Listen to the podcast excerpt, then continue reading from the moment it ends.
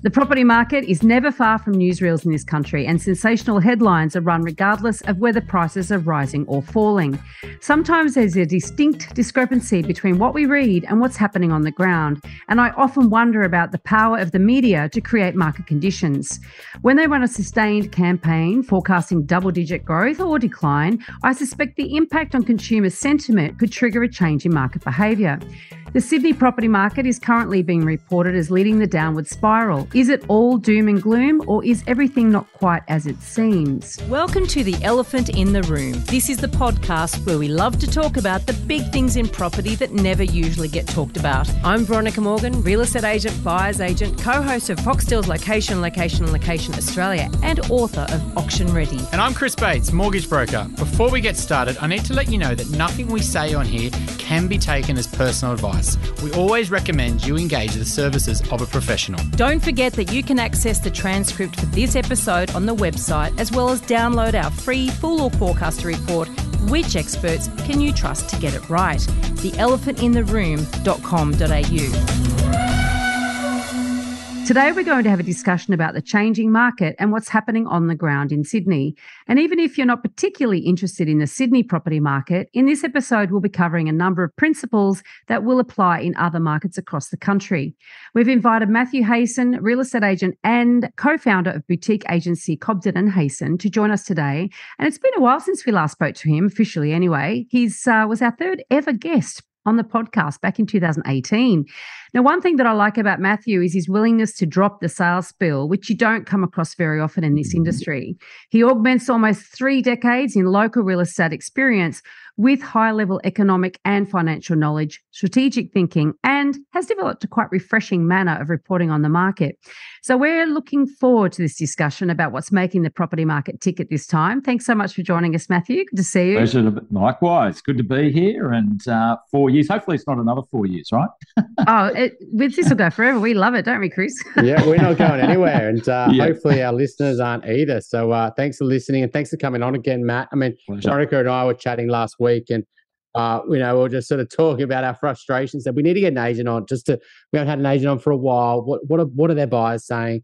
You know, what are different buyers at different price segments? What are they saying to uh, their vendors? You know, what are the vendors really doing over the next, you know, six, 12 months, etc. So thanks so much to come on. I mean, I wasn't going to start here, but you know, it is my big pet hate for the last few months where from what I'm seeing from our clients, you know, and the, the decisions they're making, what the, the options they've got on the table versus what you know CoreLogic is saying in terms of price falls and what big market commentators are saying um, is a huge lag, right, from what you're seeing in different price segments. So, so how, what's your thoughts on the sort of data lag at the moment is around around pricing and you know how yeah. off it is? I mean, I guess in, in, from what you see. Yeah, for sure. Well, look, look, I think a simple thing that a lot of people can probably um, uh, feel it, it, they've, they've, got some um, leverage on or, or, understanding of is when the market was hot last year. You know, so a lot of agents and we were we were kind of wrapped up into this as well. When the market was accelerating at such a pace, a lot of people saying, "Oh my God, I went to this auction and they were quoting two million dollars and it ended up selling for two point five. How could the agent get it so wrong? How could this happen?" And mm. and uh, and in some cases that that was fair criticism, um, but what was actually unfolding at that time is what people didn't probably see is the market was increasing at some points five if not 8% per month. So when you would start a campaign, you would say to the client, look, the house is worth $2 million. By the time you were finishing the campaign or, or getting to market, it might have been worth 2.2. And midway through the campaign, it might have been worth 2.3. But what we're seeing now is the reverse of that is, mm. is unfolding in the market. So, and it's human nature that we see and read into the data. So if the data is now telling us and the trend line is saying to us in the media headlines that the market's going to fall 20%, 25%, well, it's only human nature to factor that in before it actually occurs.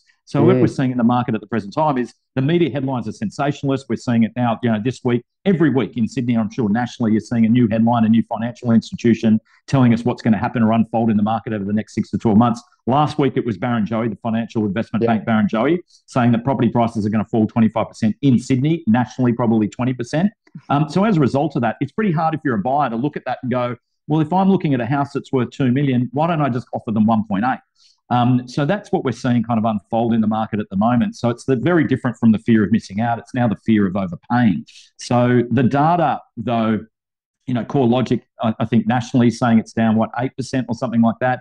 But here on ground level, I can tell you in Sydney, for certain segments, we're seeing more like 15, maybe even 20% for those properties that we consider to be C grade properties. Yeah, I mean, up on the beaches, we saw it pretty quick, you know, 15, even up to 20%, I would say, on some properties, yep. you know, in the space of a couple of months. And you know, sure. you've got big commentators coming out there and saying, oh, Sydney's down 3%. And I said, well, you don't buy the Sydney market, right? You don't even buy the median, to be honest. You buy different price segments, and you know, and so I think that's the, the, the problem. We had a client this morning, and new client, you know, you know, very green, first home buyer, you know, trying to buy a, a family home in the Upper North Shore, and um, you know, we're not sure how much how we should price a property. You know, should we just take off what the median is? Dropped about seven percent. Should we take that off last year's price? And that's unfortunately what a lot of people do, right? You know, is they that sort of level one thinking. And, um, and it's causing a real danger at the moment because, you know, they, they could be overpricing the property, um, you know, or they could be, you know, paying way overs, I guess is the same thing. So um, sure. I wasn't going to sort of go here as well so early on, but I mean, let's go there. Around vendors, right? Like, yep. obviously, human behavior is going to shift dramatically, um, both buyers and sellers. But how big has the shift been from what, say, the start of the autumn campaign, you know, Feb, yep. or, uh, March, to mm. what the conversations are in August uh, yes. and listing your property. How big is that shift? What how what's changed? Uh, you're saying from a percentage or just a general sentiment? No, just or? from the, what the vendors yeah. are thinking. Like their attitudes has just got a, a yeah. done a huge oh, backflip. Co- co- correct. Yeah, yeah. So we are in absolute downward spiral. Look, the media, in some ways, um, whilst they can be sensationalist in the way that they go about their reporting, what we can pick up is the trend line is typically correct, right? So the market is going down. So it might not be as dramatic or as, as swift or whatever they might be saying um, in the media, but g- generally we can pick up on the trend line is so when we're sitting with a vendor, most of them now are reading the press and everything and say, and they're going also and attending local auctions and attending other open homes in their market. And they're seeing now that a lot of things are lagging. They're not selling under the hammer or they're sitting on the market for much longer. They're also seeing a lot of price reductions. So most of our conversations with our vendors are fairly clear. I mean, we work in a fairly commercial type of market where most people are astute. And I think this is probably more Australia broadly that everybody, it's a bit obsessive how people treat property in, in each markets around the country. So most of our clients now are very much aware that things have changed. What they're not acutely aware of will, well, how much has it changed for my specific property? And that probably gets to your point about the different segmentation. And each micro market in each area is going to have its different kind of outlining, you know, what's doing well, what's actually struggling. And that's where I guess people get a little bit lost from a vendor's perspective. So I think overall, the general sentiment is we understand things are falling, but we're not sure how much that's impacted my specific house. Now, this is quite interesting because you talk about falling, and yet, and I've been tracking some sales of properties that sold last year in your neck of the woods, and yep. in fact, some of them by your agency, right? Yes. And so, uh, at least two of the ones in my list have sold twice in the last, well, roughly 12 month period, maybe give or take a few months, but certainly sold in 2021 uh, and on sold this year every single property that I've tracked, that I've found, it's not that I'm only tracking the ones that have uh, made gains. Some of those gains haven't kept up with actually market movement. So the market has actually moved faster than those properties have gained, but every single one has had a gain. Um, which sort of goes to that C grade, B grade, A grade thing. There's A grades would have had more of a gain than the C's and so on. But you're saying prices are falling. However, those properties haven't fallen in price. Yes. So, so how are you measuring that prices are falling? Yeah, well, I guess what you're looking at is probably some anomalies in the market, and we're always seeing that at the moment too. Like there are again certain segments which are still performing quite well, um, and that can come down to sometimes, uh, you know, in some cases, luck of the draw if the right buyers in the market at the right time or the right set of competition. I know yep. the ones that you're mentioning that we've sold, um, and you know the expectations of the vendors were that it wasn't going to get a gain. Um, therefore, the guides that we brought those properties to market were below what they paid for last year. Now, from a um, that's very palatable from a buyer's perspective, right? So, so, so, and I guess that's playing the field to a degree. Like every buyer that we talk to right now, the opening dialogue is maybe I should wait. Things are going to fall further.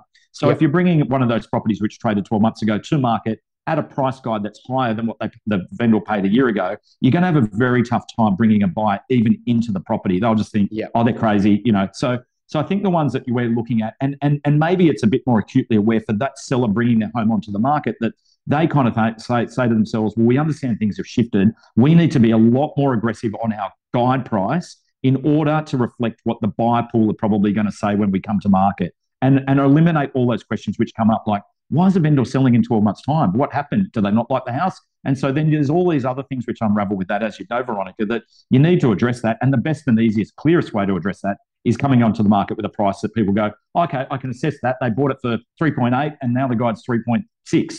Okay, well, that makes sense. I, I, I, assume they've taken that off and let's at least go down and have a look at it. So, and then it sells um, for 4.255. Yes, yes. But again, the, the, the, look, you're dealing with two buyers at that time, and, and some sellers are. They're fortunate, as you would know. They had two people in the market at the right time, at the right price, who just missed out on other properties and had been looking in the market through the course of last year. So, you know, they would still had a little bit of that hangover of like, we just want a house. And if we have to pay for it, we will. And so that's the, fundamentally what will lead people to still transact in this market, isn't correct. it? That they have a yeah. need and they will just go for it and Absolutely. because they find the right property. But it is interesting because this wasn't where I was going to take this conversation. I mean, Chris and I often have different different goals in these conversations because we're, we're both curious, but we are curious for different things. But this is an interesting topic around what you quote right? Yes. And I get that this is tricky because there's legis- legislation around this. And if you've given the vendor um, an expectation and put that on the agency agreement, which you've obviously got to substantiate with market market knowledge and also recent sales, et cetera, et cetera, and the vendor's got to agree to that, blah, blah, blah. But it's also strategic. You also recognize that even if you think they're going to get what they paid, you have to quote less than that in order to get what they paid, you know, and the uh, the legislation allows for 10% margin on that. So then buyers are then trained to expect agents to underquote. Do you know what I mean? And then buyers yeah. are it, it's a it's a big sticky, well, it's a, it's messy a mire. Yeah. It is a game. Correct. Yeah. Yeah. Yeah. Well, look, I think the reality is buyers aren't, aren't, aren't particularly trustworthy either, you know, so no. I guess it's, you know, they, they, they will never tell the, the vendor uh, and or agent what they're prepared to do, what they're prepared to pay um, how far they'll go, how much they love it, and all those things. So I guess it's all just a bit of matchmaking to do, try and do it. And actually, this will probably lead into the point that you'll you'll go because you know we we argue about auction clearance rates and what's mm. the right rate and everything like that. And you'll say, well, look, I just look for the trend, you know. So you'll say if Domain are reporting the trend is 55%, but even though we know it's going to get revised down to something else, in a week's time, at least I know the trend line is that's that's accurate and that's what I bank off. So yeah. I guess if everybody is bringing the home onto the market with the similar kind of strategy, well, then the buyer has some sense of reliability. Well, if that's the way it's done, well, then that's the way we op- operate. So, um, and within that, of course, you've always got that 10, percent variance on either way. You've got agents that are probably hopeless, that are too high, and then you've got agents that are probably a little bit aggressive and they're probably coming in a bit low. But generally speaking, within that kind of 80% span is what most properties kind of come on, and the expectations for the buyer are normally, you know, pretty much in line with what's what it's going to sell for. So with the um the vendors at the moment, so you have this conversation, like you've got the the vendors who have to sell, maybe it's a divorce yes. or a death or or something like that. So to yep. me, that's just always part of the market, right? But it's not something that really changes a lot. Mm. Um, you know, unless there's the global pandemic or something, maybe. Yeah. Um, but you know, the reality is, is there's also vendors that come to the market because they want to upgrade.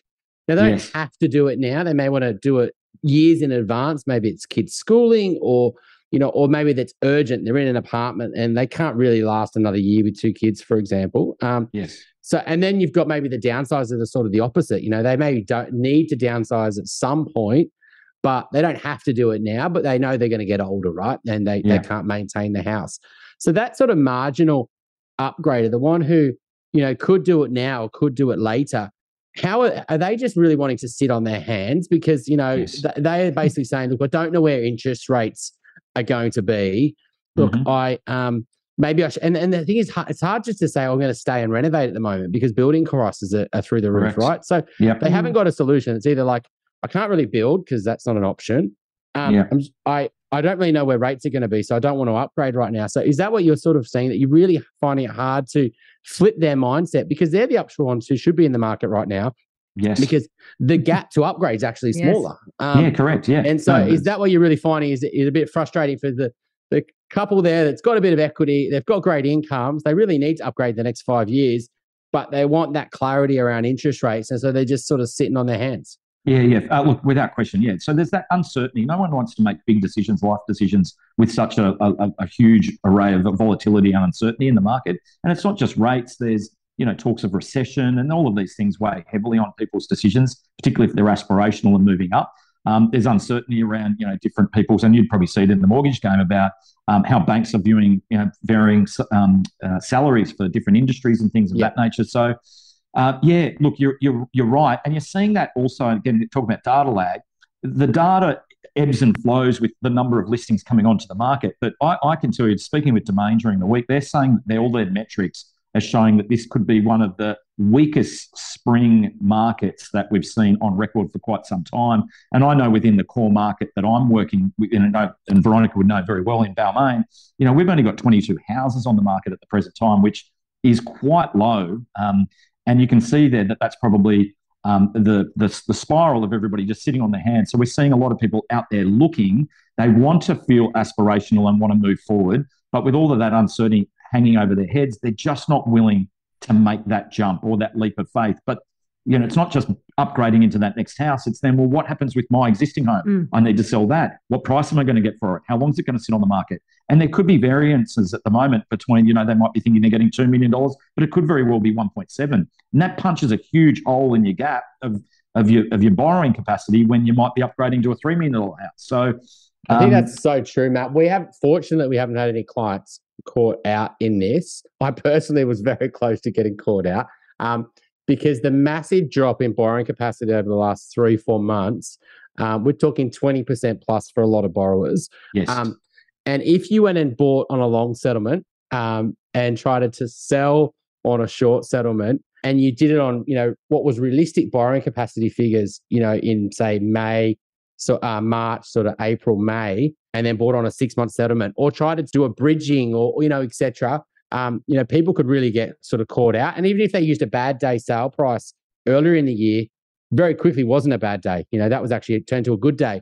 Um, yes. And so it was, you know, the people trying to buy before they sell, which was a very good strategy really over the last few years, right? Um, yes. But in this market, I think a lot of them have been scared because they've just seen such a big decrease in their borrowing capacity, a big decrease in what they potentially could sell for.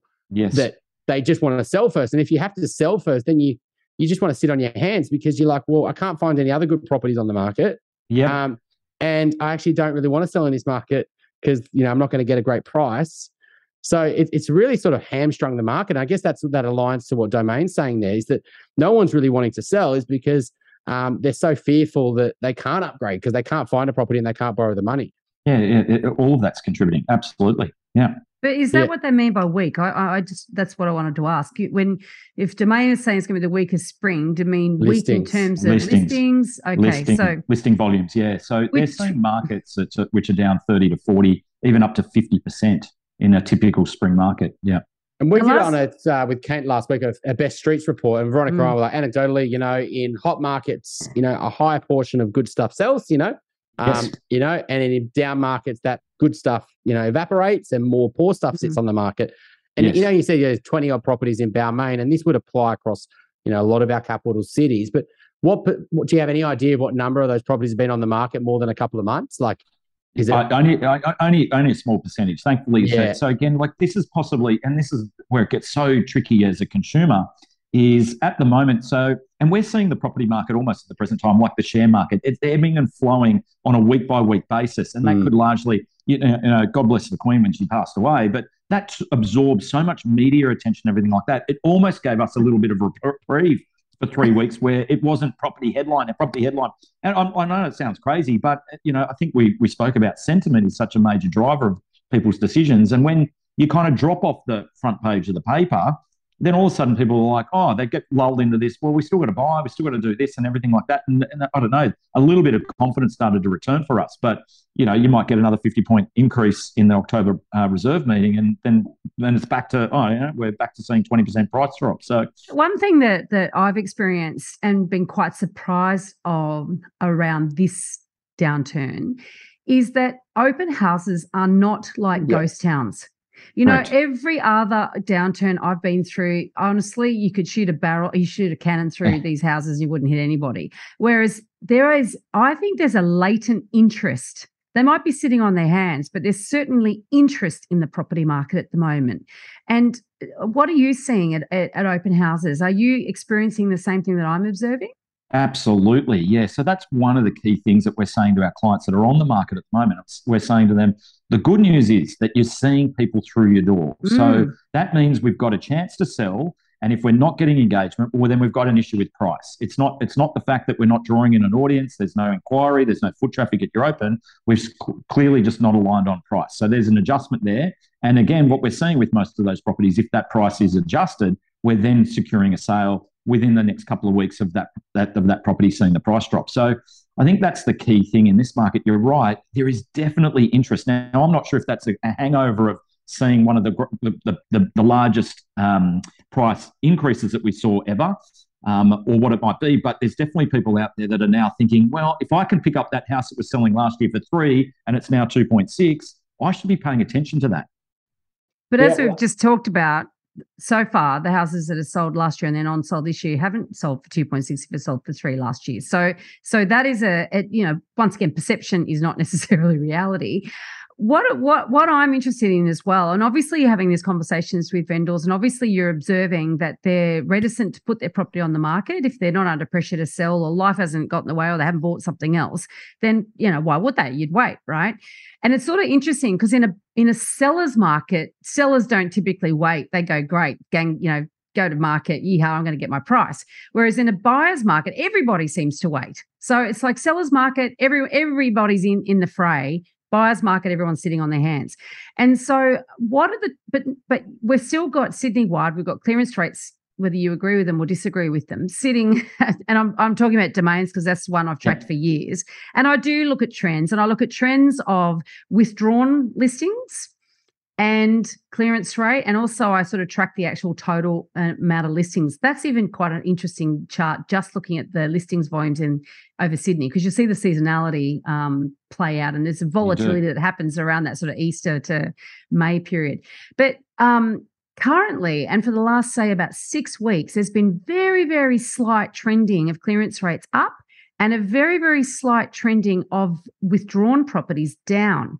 And so that's really interesting at this cusp. We're recording this uh, sort of at the end of September. We'll go live in October sometime.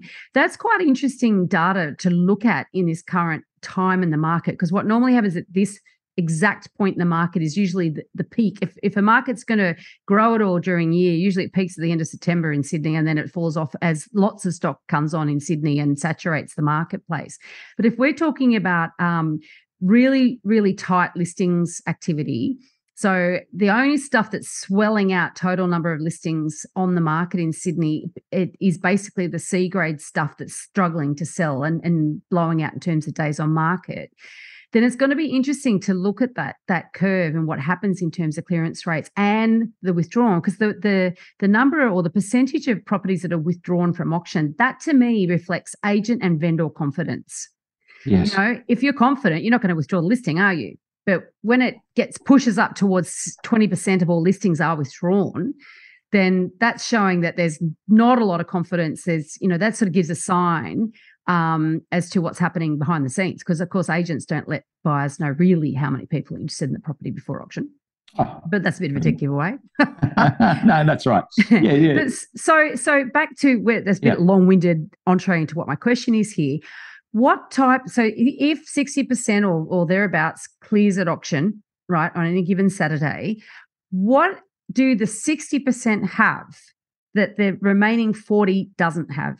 What is it that makes a property under these market conditions sell at or before auction that is lacking in in uh, all the others? Well, I would have to say it just comes simply down to price. You know, I think this is a value-driven market at the present time, and and and and, and we know, like our experience is at the present time, even if we get the uh, the, the guide price off by five percent, might only be five percent, and that can be the very much the differential between the right people coming through the door or the wrong people coming through the door. And again, even though it is a cooler market, we're still finding in the first week or two are, are we on track or are we off track? And that's mm. still happening quite quickly. The same as it was was happening in a hot market. But the differential now is if you're off, then you could be well off. And that and that's the thing. Whereas you could kind of mask it in a hot market. If you're off, you're like, oh, it didn't matter because it was going up anyway. So your conversation with the with the seller didn't matter. It was like, oh, we told you two two. Don't worry, you're going to be getting two point four. So you know, it didn't matter. but now it's like, oh, we told you two two, but you could be getting one point nine.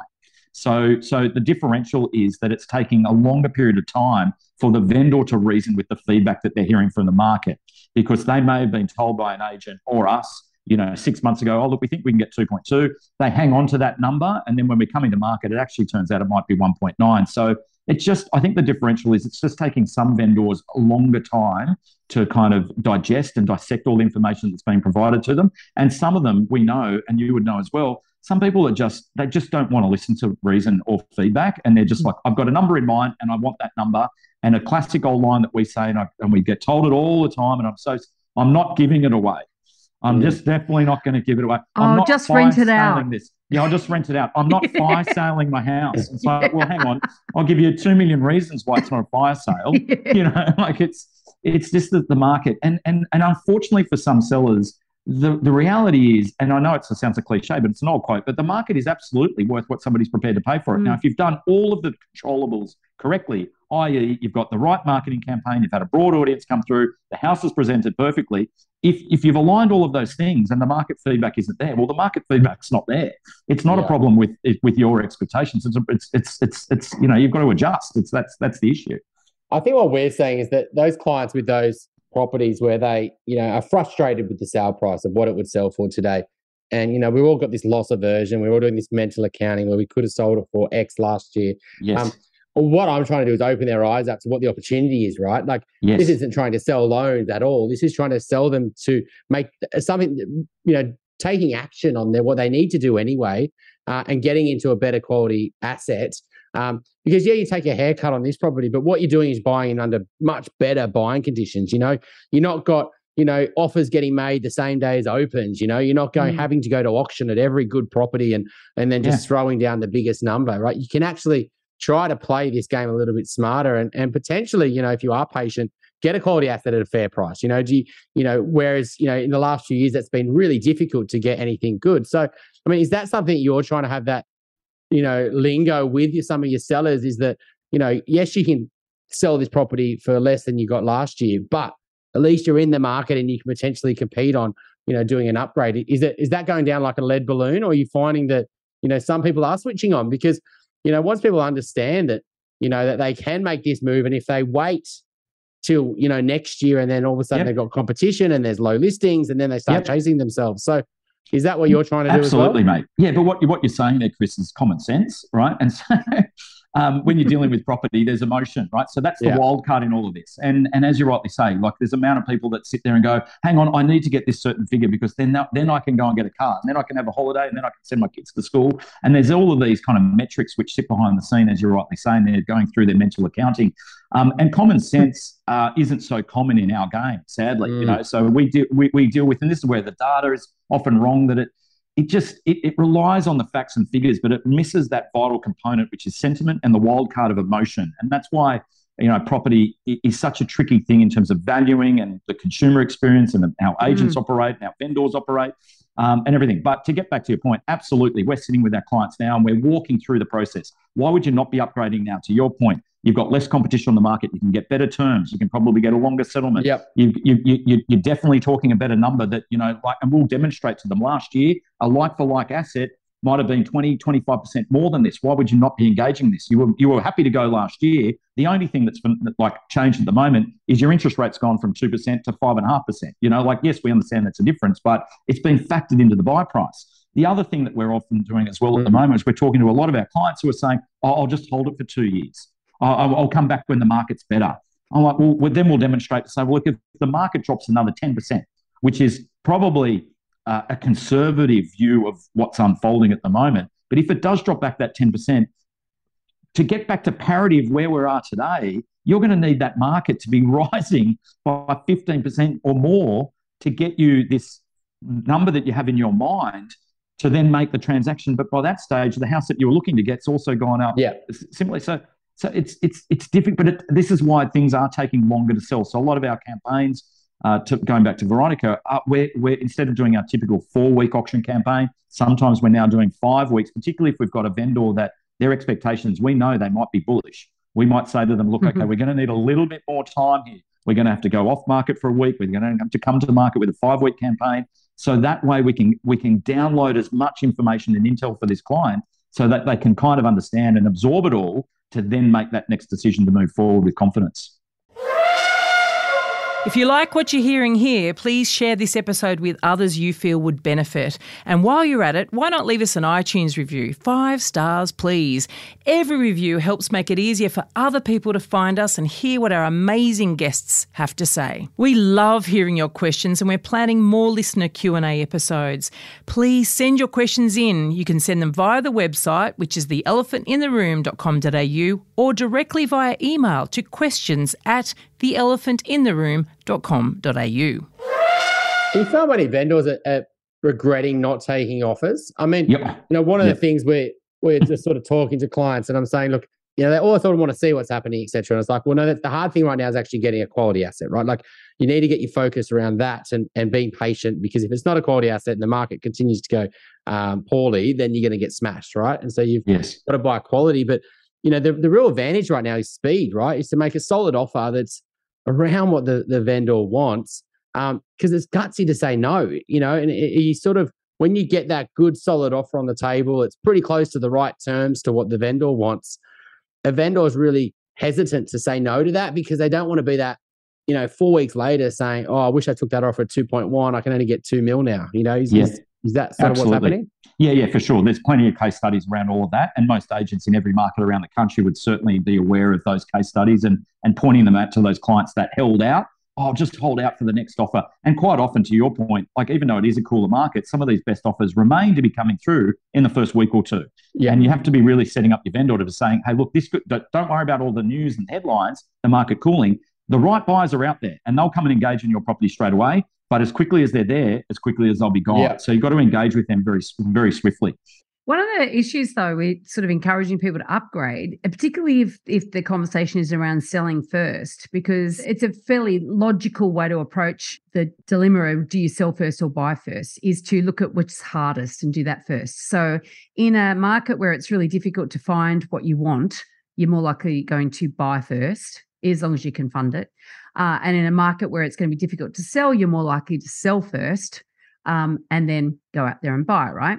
The problem is, of course, in this sort of conditions, we're saying that it's really difficult to find good quality property because listings are shrinking and it's also difficult to sell.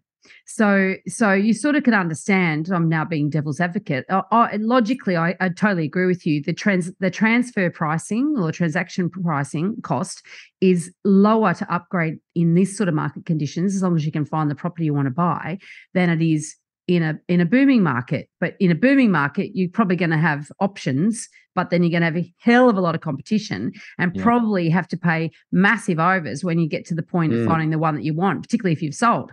So so there's all these sort of pressures within that that timing and working out how you how you know how you move through that. And that is that is obviously going to be a challenge in those conversations. I imagine a lot of vendors go but i can't find what i want particularly yes. on the balmain peninsula as i know it very very well and people won't won't leave it.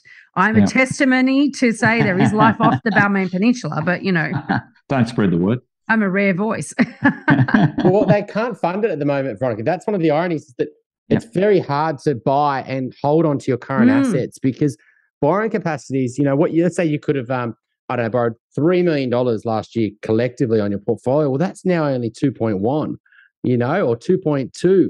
Um, and you've already got a million dollars of debt. So to do that upgrade, it's just not possible anymore. And that's another thing that's really yeah. stopping people doing anything is that the only option is to sell first. And then that's too scary. So, yes. you know, what are you going to do? You're just going to sit on your hands. And so I mean, do you see um, any real sort of change here at you know the downsizer segment at all? Do they are they just wanting to sit on their hands as well, Matt?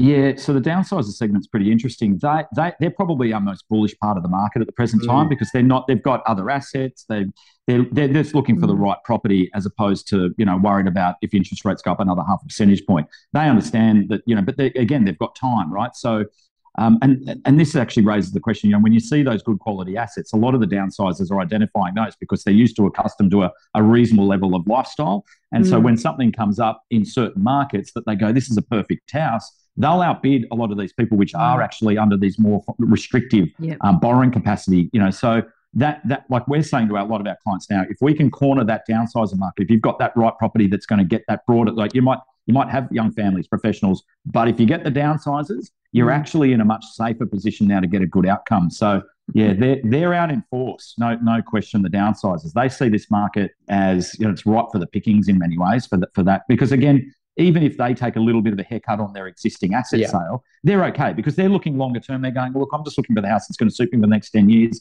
Minimal stairs, close to the shops, got a car space, fantastic. I'm in. I'll pay a premium for that, and I don't mind taking a haircut on mine because that's the house that I want for the next ten years. Yeah, and they've got no, no yeah. debt on their mortgage, right? So no, what correct. interest rates are doesn't really matter. If anything, it's actually better because it means they get more money on their cash in the bank. And so it's it's not a bad place for the the, the cashed up baby boomers.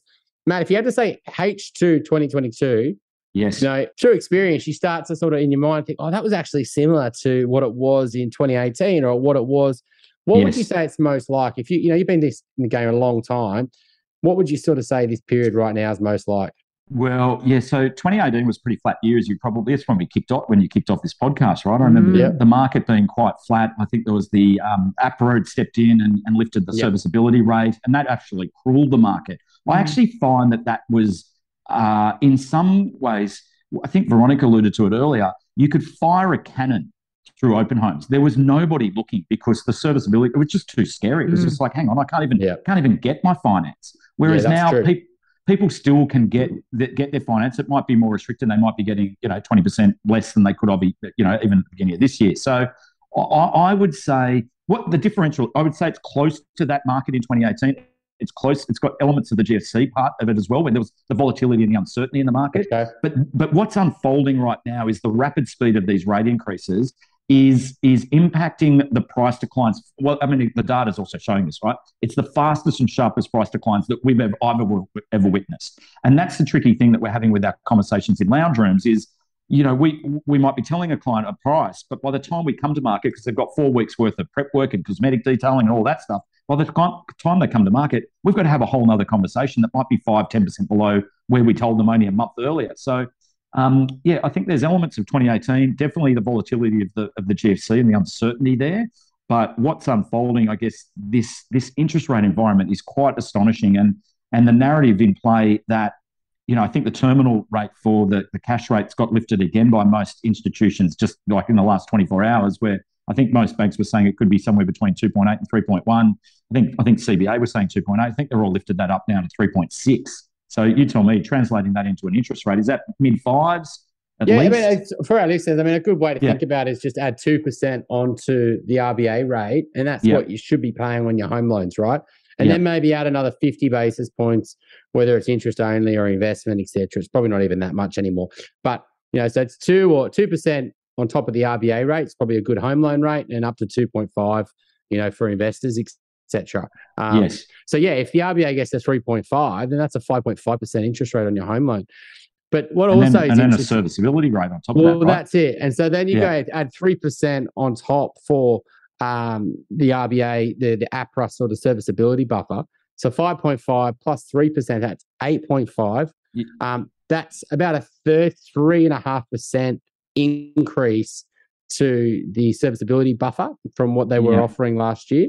And every 1% increase in the serviceability buffer is about a 10% reduction in borrowing capacity. Borrowing capacity. So Correct. Yep. A 30, let's say a 30 to 35%, um, three or three and a half percent increase in the serviceability buffer is about a 30 to 35% reduction in borrowing capacity. And that's now, going to translate to property well, prices. Absolutely. Sure. And I think yeah. what you, APRA, you know, slow the market down, but they're also going to have to step in you know, to say the serviceability buffer can't be 3%. So I reckon that's going to have to happen.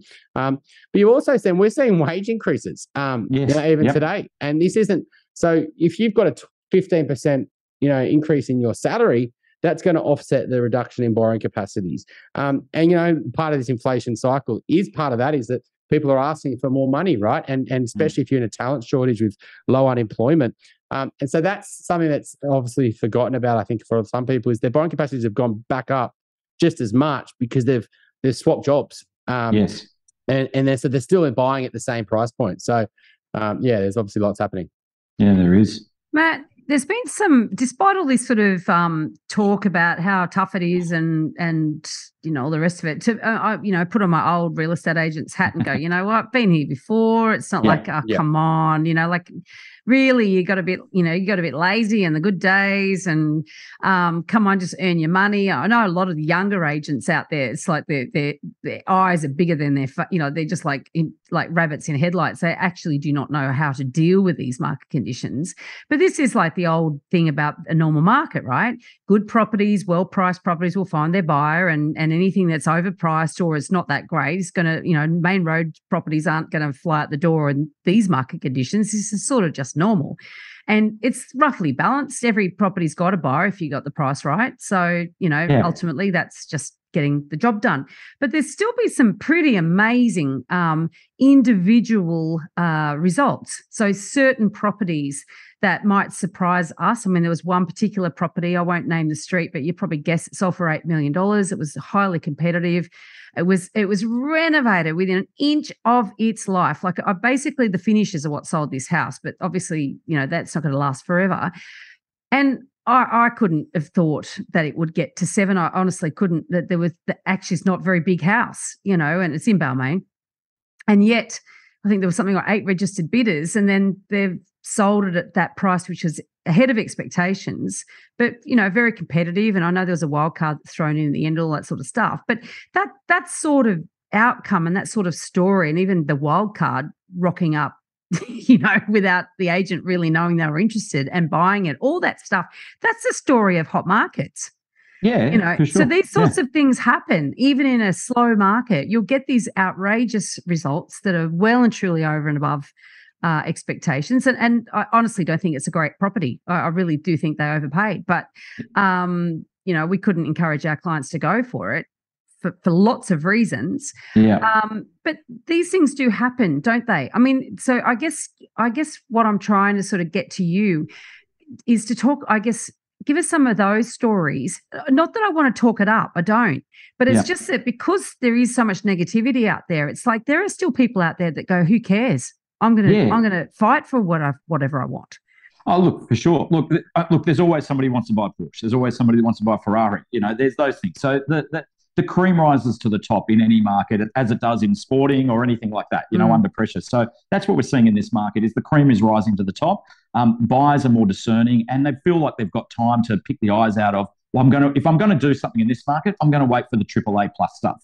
And if that and if that comes up, they'll go they'll go all out. Yeah and they'll they'll they'll go borrow big, but you know do whatever they mm. can if it means selling an investment property or selling some shares yeah. because the the the AAA grade you know properties come onto the market. Well, they'll do that.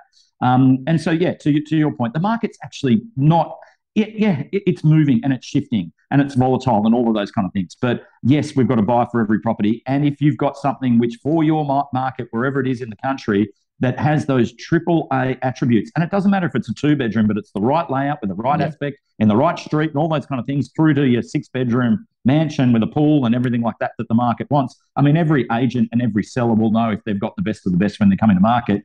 You will find that there is competition. Um, and people will go, and surprisingly, will probably go harder at it because, well, again, in this softer market, that stuff's becoming rarefied mm. to come to market because the only reason why those people are, are, bringing their home onto the market is because they've seen something that made them attracted yep. to move. Mm. Um, and so, therefore, you've got fewer of these things right across Sydney. Doesn't matter. I talk to agents in the east, the lower North Shore, right across the you know the inner Sydney you know basin. And most agents are saying, if I can get that triple A stock, it will fly. Mm. But there's so few of them, and that's probably magnifying the reason why we're seeing such good competition for those still. And probably why you're touch- finding it tougher because if you've got a, a, smaller proportion of that type of property coming onto the market, that means every deal you're doing, you're working harder for. Yes. Because they're all harder to deal with, those properties.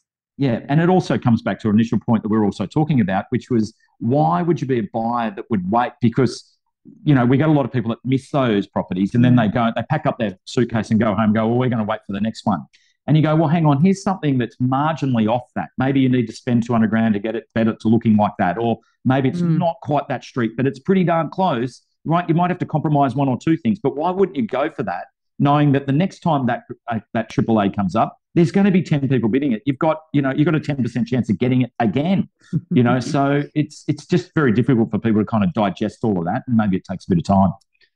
Well, I think that's the irony, isn't it? What are you waiting for? Like, is it is it a certain price? Like, it, it, it's like when shares we've got this anchoring bias, right? Or mm. we've got this, you know, we hold on to our lose, you know, losing shares just because we don't want to lose money, or um, etc. And so everyone doesn't really have they haven't really thought that many steps ahead. Like, so yeah, I'm going to wait, but what when are you actually going to buy? Like, are you just going to wait forever? Are you yeah. going to wait till prices fall 20%? Are you going to wait till there's less properties on the market? Are you going to wait till you go to open homes and they're busier? Like, what are you waiting for? What's the trigger point? And I think a lot of people haven't thought that through. Really, what you should be waiting for is the right property, right? Mm. And and having yeah. a crack at it. And yeah. um and, and obviously making sure you can afford if interest rates go up and make sure you don't doing silly and buying before you're selling and you know settlement risk and all this sort of stuff. But obviously, you know, you're not just waiting for, you know, everyone else, the herd, you know, mm. and then once the herd starts running, and then all of a sudden you start chasing your tail, and um, you know, then all of a sudden you've just missed the window, and then you start chasing yourself. Like we had lots of clients who missed the window in 2016, 2017.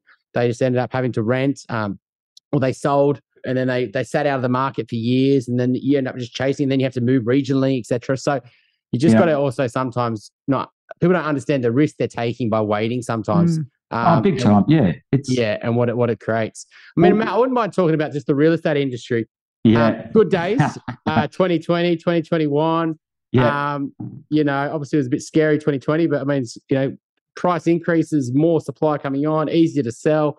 I mean, what do you think is going to happen over the next couple of years? You know, do you see do you see a massive um, consolidation? You know, you look at some of the biggest real estate agencies, their share prices they're pretty dismal. Um, yes and you see a reduction in number of agents you know yeah. is it are you working harder now than ever? Like is is this what really where the shine you know you really got to the, the good agents will just keep on getting better market share. Is that what you think is going to happen over the next few years? It feels it feels that way yeah for sure. I mean look you can't do it all on your own now and, and the level of service and expectations upon agents is growing exponentially year on year. Um, and that's good that's good for the industry and people's expectations about how we deliver service and things like that. I mean we've become i guess over the last decade full service in terms of when somebody comes to us and says, "I'm bringing my home to market," we're saying, "Great, okay, well we'll we'll manage your storage, we'll manage your styling, we'll manage your painting, we'll do your kitchen up, we'll do you know." So we've become you know mini renovators in some respects, um, and all of that goes on behind the scenes. So at any one point, we might have you know 15 to 20 houses that are under construction coming to market, and that can vary from you know five thousand dollars to hundred thousand dollars in prep work to bring it to market if we think that's going to deliver the right return for the client. Um, so yeah, I can see that. I know within my team, my personal team, we can't do all of this stuff. You know, we can't follow up, and the volume of inquiry that you're getting now is exponential as well. So mm. you can't get back to everybody. You can't service the number of buyers. We can't keep a hold of all of this data unless mm. you've got a whole team running behind you. And technology will only take you so far too, right? So all of the tech plays out there, you've seen a lot of it in the prop tech space. You probably have a lot of them on your on your um, podcast. They promise a lot they deliver and execute poorly in reality. So it's very difficult to find anything that's giving us the real cut through of like, oh, this does all the AI and all that. I mean, there's a lot of promises out there, but really, I can tell you it's still hard work on the phones, doing all of these things, face to face meetings. It's probably doing all the same stuff that, you know, Veronica and I were doing 20 plus years ago, times 10. The, the, the, prop tech plays crack me up because I listen to, you know, I listen to the prop tech podcast in spurts because I get annoyed sometimes by the perception of what the problem is that they're trying to solve. You know, it's like, yeah. oh my God, it's so bloody textbook. And it's like they're trying to solve a like a an honesty problem or, uh, or a trust problem or a or a transparency problem. It's like that's actually not the problem, you know. Yeah. And it's because it's not only agents that are lying, it everyone lies, as we talked earlier. Yeah. So it's yeah. like it's bullshit to come with some sort of solution that fixes one of the three aspects to the to the problem, you know. Um, but it it also makes me laugh too because at the end of the day you know it, yeah it's a very labor intensive business. You know people don't like to have a bot giving them the answer to their questions or that you no. know they, they really don't enjoy that. And it's so and they also only want to talk to you as an agent when they want something from you. They don't want to talk to you when you want something from them. So it's it's a very um, unbalanced industry when it comes to uh, to the human relations of it all. So That's why I laugh yeah. at those prop, te- prop tech com- uh, comments because it's like all these smart, clever people and their technology, and it's like they fail to understand that really the human behavior at the core of what's driving Correct, everything yeah. in the property well, market. And, and also people's timelines, you know, like it yeah. says, oh, look, we'll, we'll set you up and we'll put you in the system that we contact you once on the first of the month, every month, blah, blah, blah. But, you know, they get divorced And that's that, yeah. and, and, and, that and happens on plan, week three. yeah, that yeah. happens on week three you know, or something yeah. happens, or their finance got uh, isn't approved. Oh, well, that six month plan that we had for them is now a, a three week plan. So mm. it, yeah. it, it's it's very difficult. And what I've discovered, you know, the, the, the deeper you go into this industry, and it's great that you know our CRM and stuff like that can run a lot of this stuff, but really, people want to talk to people that have make common sense, yeah, give them good advice at the mm. time that they need it, and just there's no bullshit in between it. You know, it's just straightforward yeah. talk. Yeah. Yeah, absolutely. I mean, you can see it if you look at some uh, Opendoor in the US, you know, it was a 30 US uh, dollar share price. It's $3 now. Um, yeah. So that was one where, you know, we'll buy your home for any price. Uh, we'll renovate it and we'll sell it and we'll flip it, right? Um, yeah.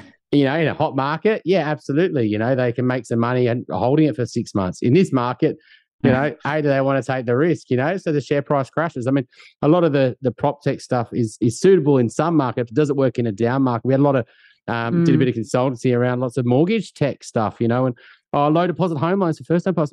A, the banks don't need that business in this market, and B, yeah. by the time they've got their products ready, you know, mm. no bank wants to go near it because it's you know market's falling and a low deposit home loan is the highest risky thing, right? So, um, yeah. yeah, it's I think all the prop tech stuff it forgets that you know it's humans at the end of the day that people really trust in both markets. You know, they want good Correct. advice and trusted advice, um, yeah. and so the real professionals really sort of shine. So, thanks so yeah. much for coming on, Matt. I do think it's a it's a conversation that people need to have right now. Um, you know, if you're a seller or if you're a buyer, is just forget about the media headlines, etc., and start getting back to your situation and what's the right next move for you.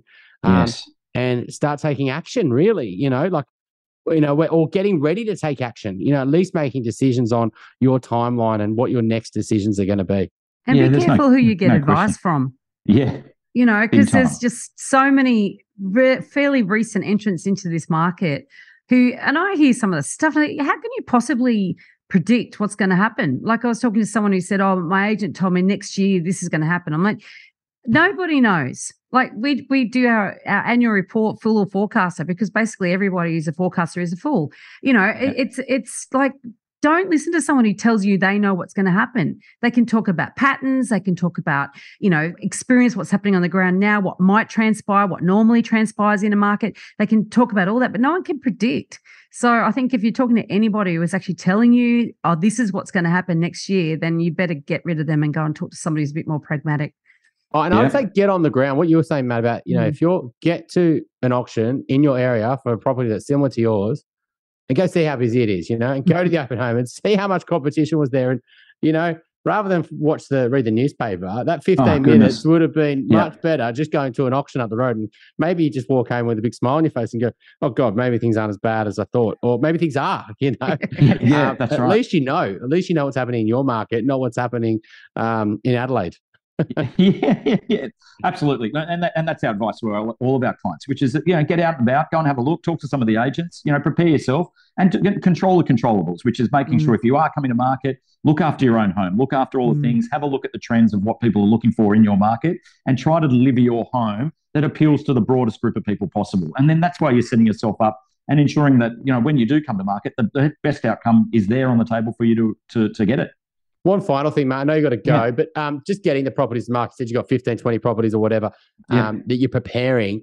That yeah. was a lag for you know getting those trades. You know, getting mm, the painting done. All you know, that. 20, 20, 20, 21, 2022. You're finding it a bit easier to to get them all booked in and get the materials through, or is it still the same old. Yeah, the, the, no, no, the, the trades are actually pretty good. We've not, like there yeah. was definitely a blockage. I, I, would say maybe four months ago, where it was like, just don't call me. And it was pr- probably after the heavy rain we certainly had here on the east coast, where it was just like get a roof. I mean, all of our houses. We work in an older area where damp is a major issue. Roof leaks. I mean, we had brand new houses which had sprung leaks. You know, so uh, such was the rain that we had here on the east mm. coast. But now I've noticed it probably in the last two months they're getting trades. They're actually starting to go, oh, hang on, we might need some work coming up. So, wow. you know, and, and some of them I've heard have been oh, like they've taken advantage of the bullish narrative in the media, which is, oh, costs are going up. And they're probably adding another bit of GST on top of the actual real cost. So, some yeah. they're pricing themselves out of the market all of a sudden. Interesting how volatile that can be. yeah, yeah. Thank awesome, you so Matt. much, Matthew. Great to see you both. Thank My you pleasure. so much. And okay. uh, good luck for the rest of spring. Same. Appreciate it. See you around, no doubt. If you're looking to buy your dream home or an investment property in Sydney's inner west, eastern suburbs, or North Shore, my team and I can help you buy without regrets.